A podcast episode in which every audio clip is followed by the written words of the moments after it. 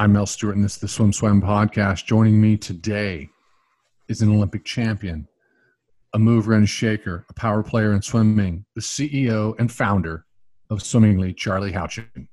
Oh, let's do it.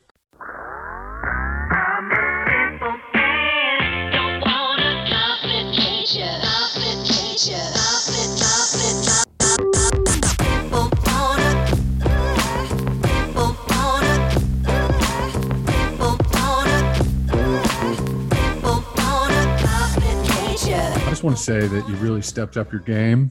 You got your you got your backdrop, you got your mic. It's impressive. I, I'm a little, I'm feeling some mic envy. I think your mic looks a little better. Well, I just saw your setup, and so we had it was monkey see, monkey do. I had to had to do better. I know. I'm feeling a little bit competitive right now. At the outset, we said this the first time we talked to you. You and I are four by two hundred freestyle Olympic brothers. Many, many moons ago, when you were a child and you were just, you know, sitting there wanted to be an Olympian. I was on the podium for Team USA. Of course, we won bronze and you won gold, so that makes you better. Today, we're going to talk. We're to. I want to catch up a little bit. You know, if there's any changes in swim tech, I want to get into your little back, little backstory a little bit more, and then today we're, we're really going to get into questions that you should ask national team members. And I really appreciate Charlie coming on because I think that he's the white hat man, the good guy, the sweet guy. He's a man of faith. He's a good man.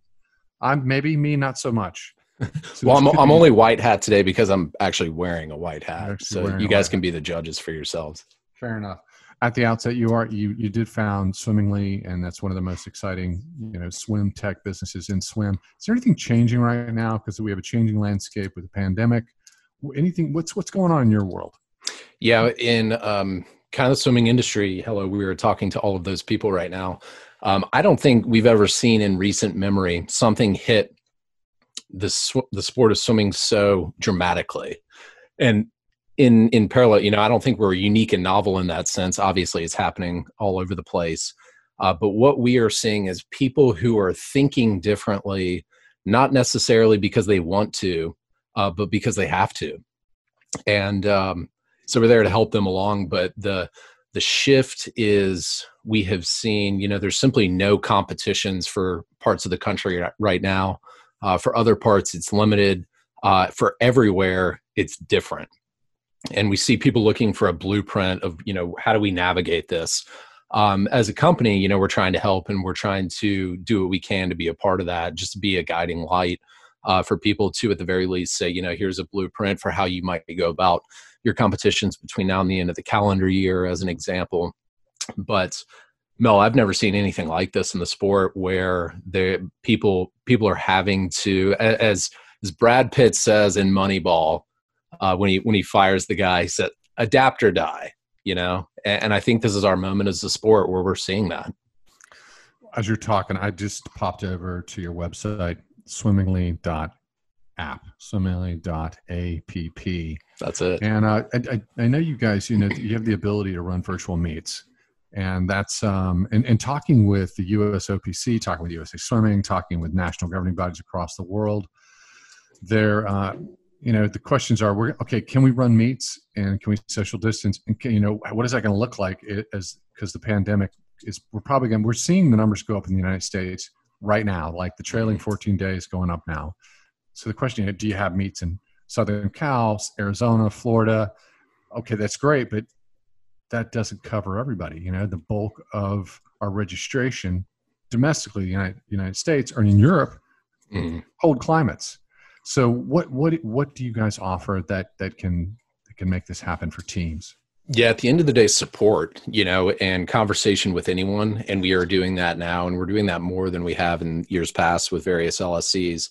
Um, but our job, our our opportunity with folks to best serve them really, really happens once there is some sort of competition that's possible um, which doesn't preclude us and, and doesn't preclude us from having the conversations before then uh, because when that is safe to do isn't always self-evident you know?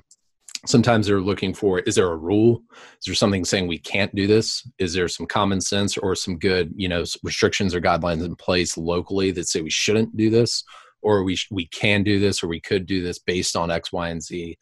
Um, and we're we're helping them to navigate that so that participation can uh, one continue get back in the water and two you know increase ultimately.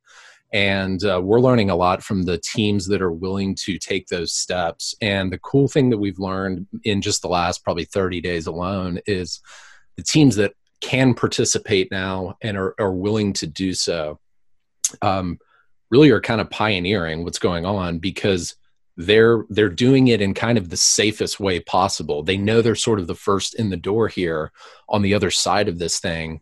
And so in some sense they're sort of going above and beyond what the requirements are. They're adding those additional layers of protection, uh, making sure that timers are spaced far enough apart, making sure that there can be the parents on the pool deck for maybe that particular heat and the next heat and then they have this sort of carousel. Uh, we've heard teams kind of explaining this uh, the protocol they have to get the parents on the pool deck to be able to observe and then getting them off the pool deck for the next wave. But then we have a lot of teams where there haven't been any parents on the pool deck as well. And so this is not an opportunity for us to uh, really talk about the product or anything. It's really just an opportunity for us as a business in the sport to be a um, be a sounding board for them so that they can bounce ideas off us so we can share that with other teams. Uh, if, if you don't if you're not aware of this you know Houchin's an olympic champion. He as olympic champions do they earn money money and he uh, he used his uh, revenue from his olympic winnings to launch swimmingly.app and swimmingly is I mean, this is this is cool tech. It is. It's you can you can run your swim meet virtually. You can run it from your phone. Uh, I, I, think this is something that's cool because if you're if if you're a team or you're doing an inner squad and you need and you need you know you're not going to have pads. You're just like let's just do this. This is something that you can use and it's effective, and it keeps you engaged and it, it makes it exciting. Uh, I, I know you're you're you're an, you're not you're not in sales mode, but I do think that's something that that people need to be aware of. So if you're listening to this, um, pop over to swimmingly.app and uh, check it out. I want to talk to you about. I want to talk to you about your career, and uh, I, I, you know, here's the thing. The first question is, you know, really, you're a mid-distance guy, and mm-hmm. the obvious question is, do you hate sprinters? well, we all do, because we want to be them, right? I mean, that's it. If if I could do the practices that they got to do, who wouldn't want to? Of course, we love to hate them. I'm, I'm getting, I, I'm, I'm beating a dead horse here. Everybody's giving me crap about it, but it's a, um, I, I do have, everyone knows there's tension there. But you know, you you're a legit uh, mid distance guy. You drop down, you know, you drop a 348. You almost made the Olympic team in the 400 free. Uh, you know, were you, at what at what point were you were you dropping miles? Were you at 800 meter man? Um, I did, yeah, I did the 800 and the mile up to maybe the year, my first professional year. Like, uh, gosh, times, Mel, times. The times will date me too because everyone just gets faster. But like 755, and honestly, I don't even remember my best mile. I was uh, at the 1200 meter mark. Swimmers, if you're out there listening, you know what I'm talking about. That was when Charlie started to check out of the mile and started thinking about the 200 maybe the next day or the 400 coming up. But I did those I did those until I got really serious, maybe the year before when I made world championships in 2011 in the 400. And that's when I really started to focus on 400, 200, and then threw in some hundreds just for fun. 400 meters is a sprint. it's uh it is the I think it's the most strategic race that there is. Um I think it's the most it, it's like it's like watching the horses run at the track. Like there's so much relative strategy to it and you're not necessarily focusing on the other guy.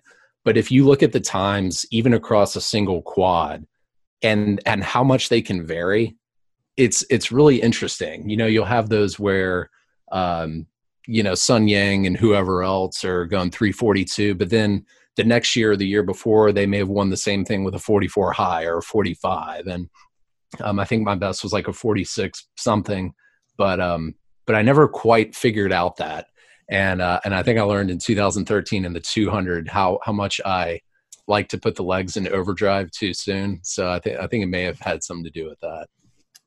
It's uh, 400 meters to me is one of the most exciting races to watch, especially at the highest level. And it's uh, it's just it's a lot of pain involved. It's mm-hmm. a um, if you're if you're swimming if you're training for 400 meters, you're doing real honest work. There's, there's no hiding, but there's no yeah. hiding in a 200 meter free. Sure. And the 200 meter free, so the, the two the two greatest events at U.S. Olympic trials, probably 100 free, 200 free, because there's so much drama going on there. Because yeah, you're watching fair. seven and eight, you're watching who gets sixth, you're looking at who's who's getting third and who That's gets right. second. There's a lot on the line. Yeah. Yeah. Yeah. It's like the, the, the, the iterations of what happens and all the narratives that play out are enormous. So just, just, just so, uh, just put us inside your head uh, before the final of the Olympic trials in, in the 200 meter free. Okay. Because you, um, I'm, I'm assuming you're going, I got to beat two guys. Yeah, that was part of the equation. I, I, I did I would normally look at for like finals of a big race, I would look at the heat sheet and I would kind of just look at it once. And I, I, wasn't a studier of it, you know, leading up to it the day. I was in race mode. Um, but I knew who the players were, right? Um, knew knew everyone, you know, by name. I think I had trained with everyone personally at that point in the heat, except for except for Ryan. I think that's true. And um and I knew relative to kind of all it got to be top six i knew what i needed to do in executing my race and thinking about that um, i kind of had this confidence going into that because i knew what i could do to execute how that might affect me relative to the other athletes and it got me fired up so i don't know if that answers the question but it, it was just kind of a brief moment maybe as i was warming down uh, for prelims getting ready for the next one and just kind of a brief moment where I knew that the ball was in my court, and if I swam my race, then it would be good.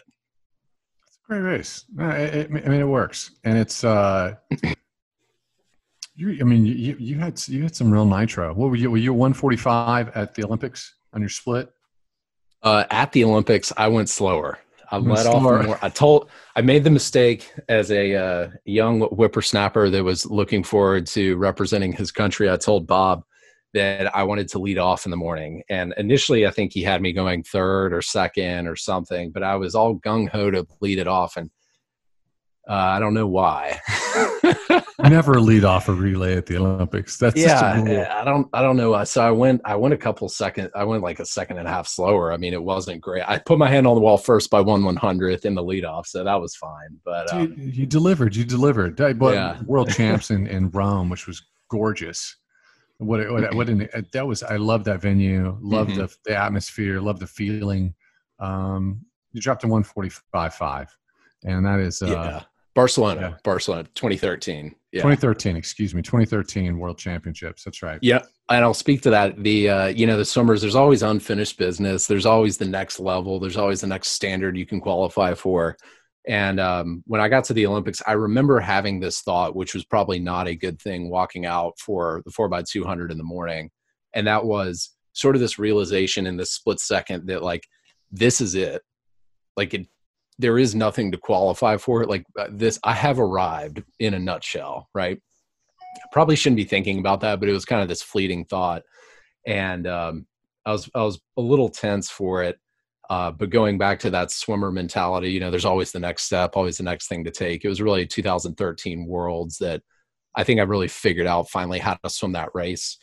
Um, so I went third in the morning, and then I went third at night again, and did split 45-5 both times, and uh, was was pretty proud of that that step you know in the year after the olympics and sort of figuring out how to execute and really went back to my legs. I had to i had to consciously think at worlds in 2013 uh, my only execution for the race mel was when i dive in i'm not going to kick until my feet hit the wall at the turn at the 50 meter mark. Like literally don't kick. And don't kick for charlie is like moderate kicking right so I was like, don't kick the first 50. Don't kick. My feet hit the wall and I was like, all right, good. This is this will be good. Are you one of these guys that that were you, were you somebody you were all legs or you you you hated pulling in practice? Um, I was a kicker. I, I, I, couldn't yeah. pull. Like in practice, and people put paddles on. I went to the end of the lane. End of the well, lane. I, listen, I listened to you and Christy Young the other day having this same discussion. I was totally legs. I loved kicking with him at Michigan and I really had to learn how to swim with my whole body as a single machine instead of driving my body with my legs. I, I, really struggled with that for a long time. In fact, I got to Michigan and I was still swimming with uh, breathing every three. So I'm trying to swim 200 meter freestyle races with Michael and you know whoever else, and I'm breathing every three. I mean, I look like a 16 year old age group swimmer because I basically still was and I think I had got down to like 150 point in the 200 meter free, like breathing every three. And they Matt Patton used to make fun of me because I, you know, I'd swim like this.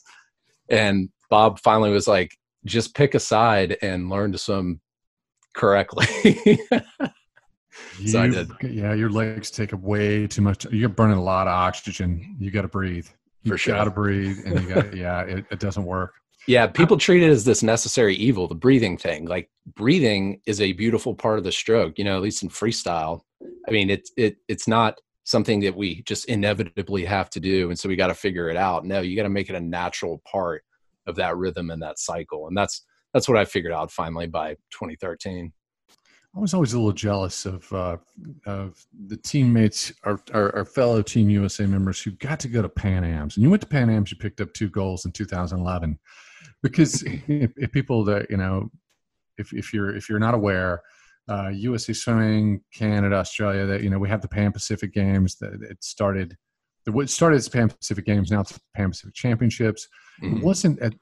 It wasn't always the biggest uh, television draw. There wasn't even a. There weren't. They wouldn't have TV rights in the beginning. But mm-hmm. the governing bodies had a better stake in it, so they had more revenue in it but Pan Am Games, Pan American Games was always well covered, a lot of fanfare. So I never got to do it. So how was your experience in Mexico? So this this was cool because I had we had just come off 2011 Worlds in Shanghai, um, and that was my first. Other than 2010 Pan Pacs, which was in Irvine, so it, it counts, but it wasn't like the crazy cool trip. Um, coming off this first thing from Shanghai, um, and you kind of have this lull because we're getting ready for trials at that point and people are like all right you get kind of these camps where one mindset is you know i'm all in for olympic trials and everything. And i was kind of on the other side. I was like i got to race as much as i can. I that's where i learned to get better. Um, and so the more i could race like i went to the Maria Lenk in brazil in rio in april of 2012 um, for the same reason. You know it's high level competition uh, but there's less pressure. You know, it's just a good way to race. Um, Pan Am's was the same thing, October of 2011, and it was kind of like the folks from Shanghai that wanted to went, and the ones that didn't want to didn't go, and that afforded you know some more spots for some more people. Um, and we joke about it to this day, but like that was one of that was one of the coolest trips. So you get the village experience with Pan Am's. It was at altitude. Um, and so like everything is just sort of thrown out like all bets are off like you don't know what's going to happen uh, Conor Dwyer and i went to um, colorado springs for like 10 days right before to fly straight there just to try to have some sense of acclimation uh, probably helped a little bit. Um, but it was cool because it was a super high level competition but it was at altitude. You didn't know what to expect. It was in the fall. Everyone's focusing on trials but i think it really helped me gain more of that experience that I that I really needed to perform at the highest level. You know, the best way to perform at the highest level is to practice doing it all the time. So, did your entire career fall over Phelps's elite uh, run up? Um, so, say that yeah. again. No, do, how, how how often were you in the water with Phelps? we were together every day from 06 to Beijing. Okay, you were there with him at, so this, at the sweet spot. Yeah, the second half of that quad. Yeah. So, questions you should ask national team members. Oh yeah, let's do it, baby. How, all, all, the good stuff. No, so I just, I, I my, my curiosity is, you know, in my in my day, it was it was. Matt Biondi was on the the the ramp up to 88, and he mm-hmm. was he was going to win seven gold medals and equal Mark Spitz's, and the media just crushed him. It was it, it, we watched his star blow up. Hmm. Um, Phelps, whole different universe. Mm-hmm. Um, how, as a teammate, how do you how do you manage that? How do you you you have to feel that coming? How do you engage a teammate and live in, and share the same oxygen as a Michael Phelps? Uh, yeah, I mean, he was is a great teammate. Lots of great teammates at Michigan. It, it was it was hard. Um, it was a really intense training group, and I know you and Christy Young talked about it. You and Davis talked about it.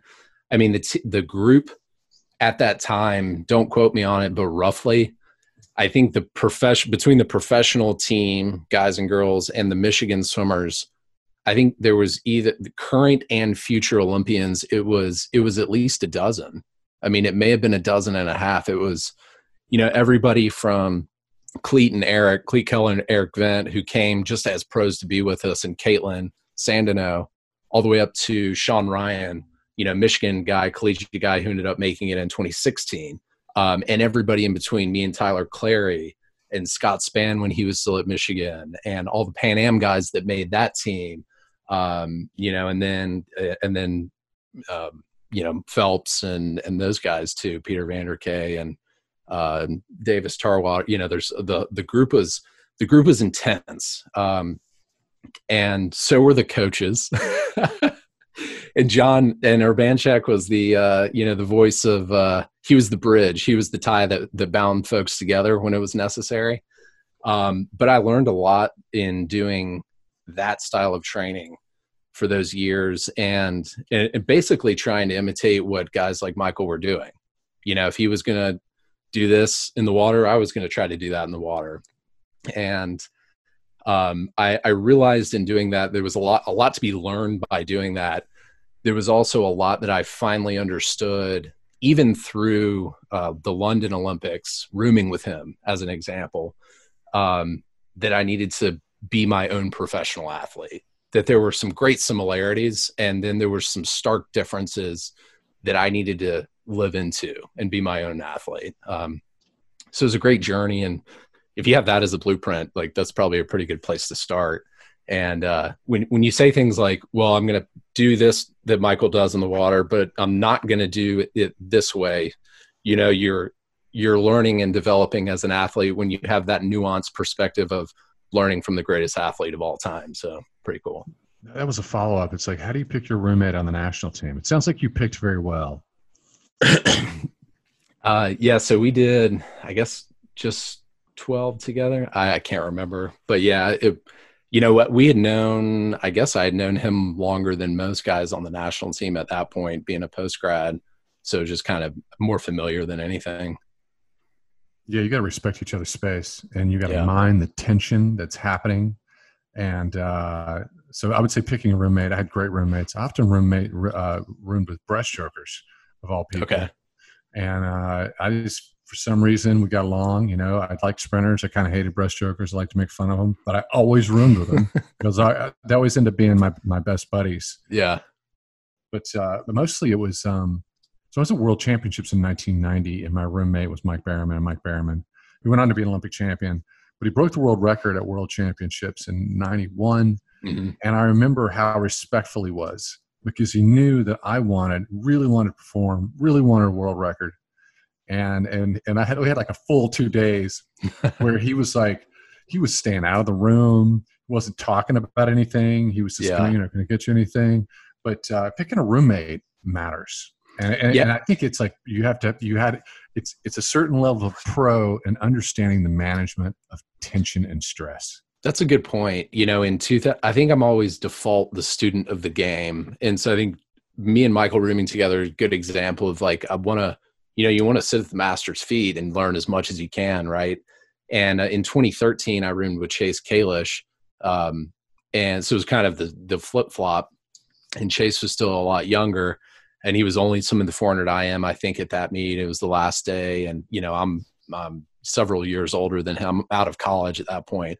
So now I'm kind of like the older guy, and um, it's easier for me to be the student of the game. And stepping into that role, I think, was part of that exercise of taking complete ownership of the whole thing. I don't need to copy anybody at that point. You know, this is my what fourth year being on the biggest international stages you know it's time for I, I know what to do i need to go execute it and it's okay if i'm an example for somebody else so yeah you bring up you bring up you bring up chase i love chase and of course he was like a little kid when when Michael was swimming, and like Michael, there's stories of him where like he'd go up to Michael's car and and and spin his spinners, and Michael would come out and trigger his alarm. But uh, and I'm not I'm not calling Chase out. I'm not I'm not pointing in his direction. But there are certain conversations we have internally with national team members, and uh, the conversation kind of goes like this. Um, and this is really going to upset a whole lot of people. So listen closely. Oh, good. Let's upset somebody. If if uh, you know if if it, it's sort of like can you swim meters? Swimming your arch is great. Can you swim meters? If you can't do it in meters, buddy. Hey, you talk ask, matters. And ask any eight-year-old little little swimmer what their dream is. Going to the Olympic Games. Yeah, the other some, meets are great, but there is a standard, and and that is it. There's something about a 50 meter pool that just calls the herd and calls it in a very it's it's a brutal way. So questions you don't ask. and beautiful and beautiful, brutal and beautiful, yeah, and beautiful. So some national team members internally might might have very stark opinions about like, yeah, you don't you don't make the call. There's a certain definition that's going there. Is there a hierarchy on the national team? Like I, I made a national team. I was for a kid. I was the youngest guy on the team, and uh, and I'm like, I've made it, Team USA. In my head, I was like a superstar, and uh, I just remember the realization that wow, it's just like any other team. There's a hierarchy. There's there's there's there's some clicks, and uh, so yes, it's a whole new. You know, you're reaching a new environment, but it's the same thing. Everything smells like chlorine. How did you yeah. navigate the national team? Oh, I was I was kind of a kid in the candy store. Like I'm kind of oblivious to some of that stuff, and I don't really have a politics hat or anything. But um, my first big one was 2010 Pan Pacs, and it was in Irvine so it's kind of a good way to ease into it. You know, everyone just kind of stayed in um, in Irvine and um, got to know each other, and um, I don't know the the groups that I was in. Like there was a there was a lot of girls, there was a lot of guys in the training group, so I think it was easy to cross over and get to know know a lot of different people. Um, I mean, I bonded with certain people for sure. Matt McLean and I uh, we're we're always the ones kind of doing something during a training camp somewhere, trying to talk about something other than than swimming for a minute. Um, but uh, yeah, yeah, lots of what a diplomatic answer that I'm getting to. Lots of great personalities and lots of uh, lots of interesting stories, but it's the truth. It's the truth. Be honest. Is yeah. there, is there, have you been on national team? Just like yeah, one or two people you're like I don't like them. I mean, there's always some weirdos in every group, but that's what makes us. Uh, that's what makes us interesting. oh. And if you don't see any weirdos, Mel, it's because you're the weirdo. Maybe I was the weirdo. Maybe we were the weirdos. I saw you cross your, you got your arms folded. If you guys are listening, he had his arms all folded in front of his chest. He's got all. well, it's very guarded. Yeah, it's very guarded. So here's the truth to take away: pick your roommates well. Yes, you're going to get on the national team. There's a hierarchy, and some people you're not going to like. It's just a reality. That's it. It's, whole, it's the yeah. Your life doesn't change. It's the same thing. You're just in a, on a faster team. That's it. And I will say this: you now that you bring up a good point, it's not the athletes so much as it is the coaches. You are so intimidated at first by these coaches. They carry this weight around the pool deck. That's crap. Don't worry about it. The best thing that you can do to diffuse the situation, good example, people that come to mind that do this, Schmitty, Kathleen Hersey did this. Like you just go and you talk to all these people especially the coaches and it totally removes the mythology and the mystique about all these people it they're just focused on their swimmers over here and these coaches are focused on their swimmers and you go up and say hey how are you and instead of feeling like oh i should know all these people and we only know each other by name and by like the stroke that we swim in the water totally diffuses the situation so that's my that's my advice to new national team members just go talk to everyone. The, the beauty of the national team i think really is that it's it isn't it isn't high school. Like you you come in the best way to get to know people is when is is to go to a table where you don't know someone. Sit down yeah. and you know it's like i would always try to, to pick a table where i didn't know somebody. I would sit down break mm-hmm. bread talk to them even if they were a breaststroker yeah there you go that was always at lunch at camp was always a great opportunity i remember um, natalie was always natalie Coughlin was always really good about doing that and we kind of just knew each you know hey how's it going kind of thing and then she sat down one day and you know just sit there shooting the breeze for an hour and a half talking she's a great friend and uh, but that's it just sit down and talk to somebody at a new table All right, we're under ten minutes. We're actually down to eight minutes. We got to we got to go fast. This obvious right. stuff. Uh, did, did you walk in the opening ceremonies? I did not. Yeah. So to explain to people why you don't.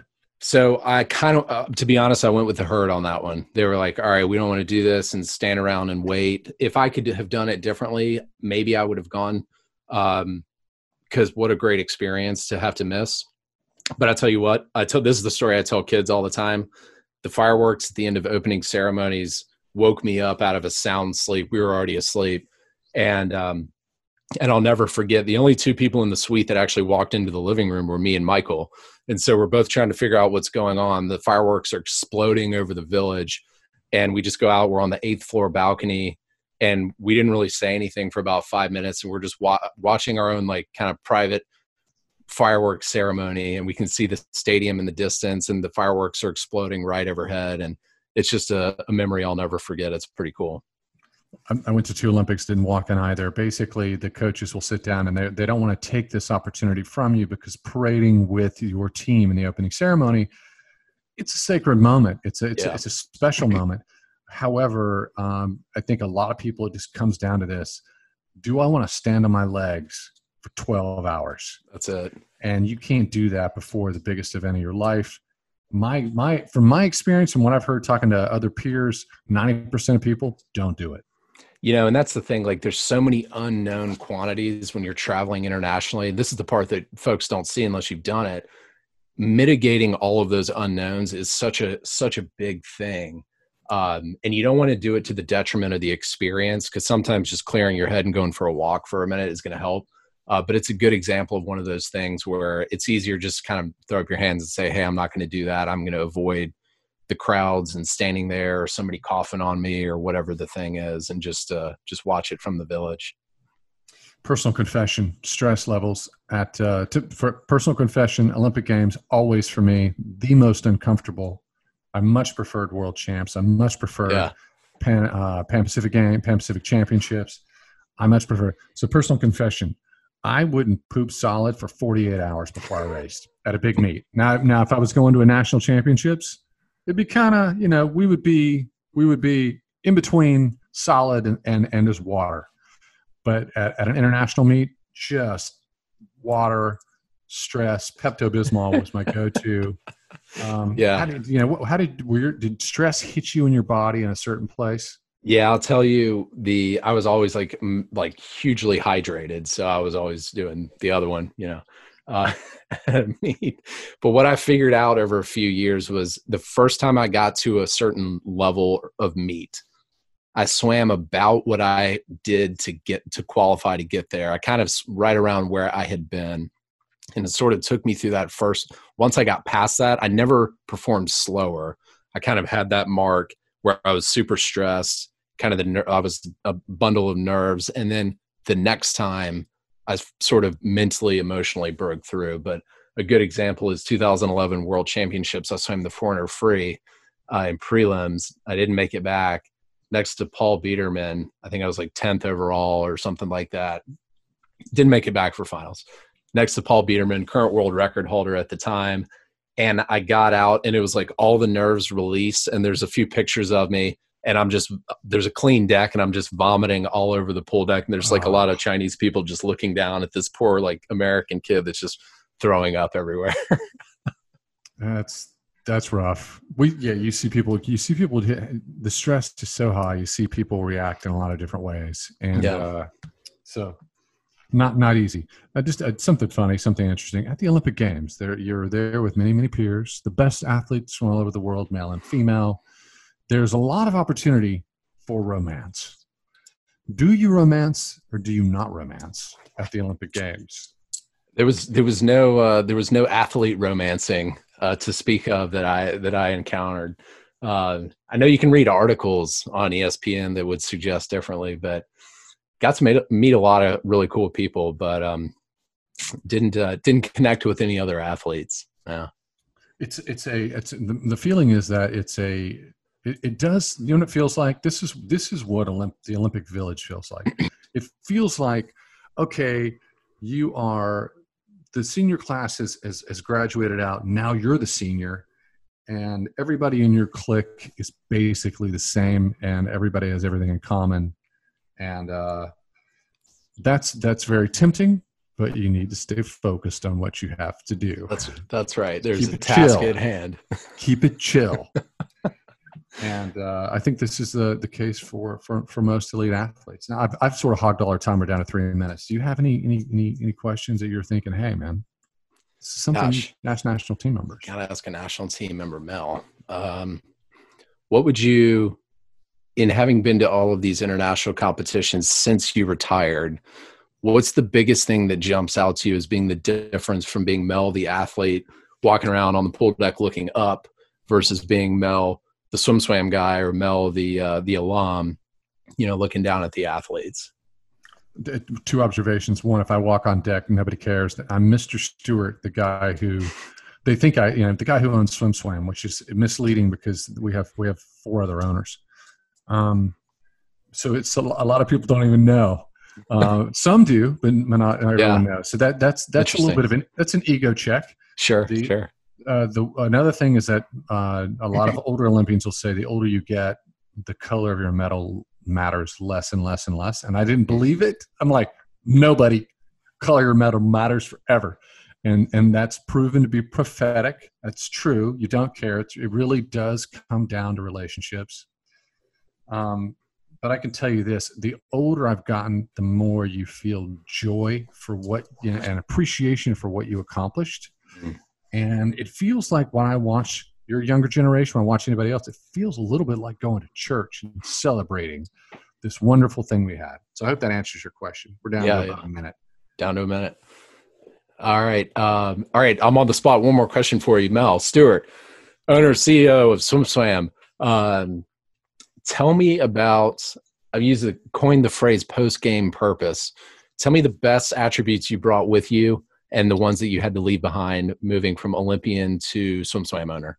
I can tell you this: that when it's uh, as an athlete, it was very individualistic. Um, swimming's very focused, head down, and uh, what I learned is that in business, you cannot be successful if if if if, if it was just me at Swim Swam, Swim Swam would Mhm. not be a success. I just don't have the skill set. Um, there, I have a lot of blind spots. You need guardrails. Uh, I have a lot of dumb ideas. But uh, the, the understanding that your success is really based in everyone's success was a lesson that it took a while for me to learn. Hmm. And uh, that's my biggest lesson. I, something tells me you might say the same thing. I, I would have to agree with you. I like that one. Very cool. Yeah. All right, buddy, we have to bring you back. Are you going to come back? If you'll have me. We will have you. If you'll Mr. have Charlie me. Houchin, Olympic champion. I love you, buddy. And uh, Thanks, man. We will see you soon. You've been listening to the Swim Swam podcast. Stay tuned for new episodes every week. You can take Swim Swam podcast on the go by subscribing on your favorite podcast platform. Look for links in the description below, and be sure to subscribe to our YouTube channel for more videos as well.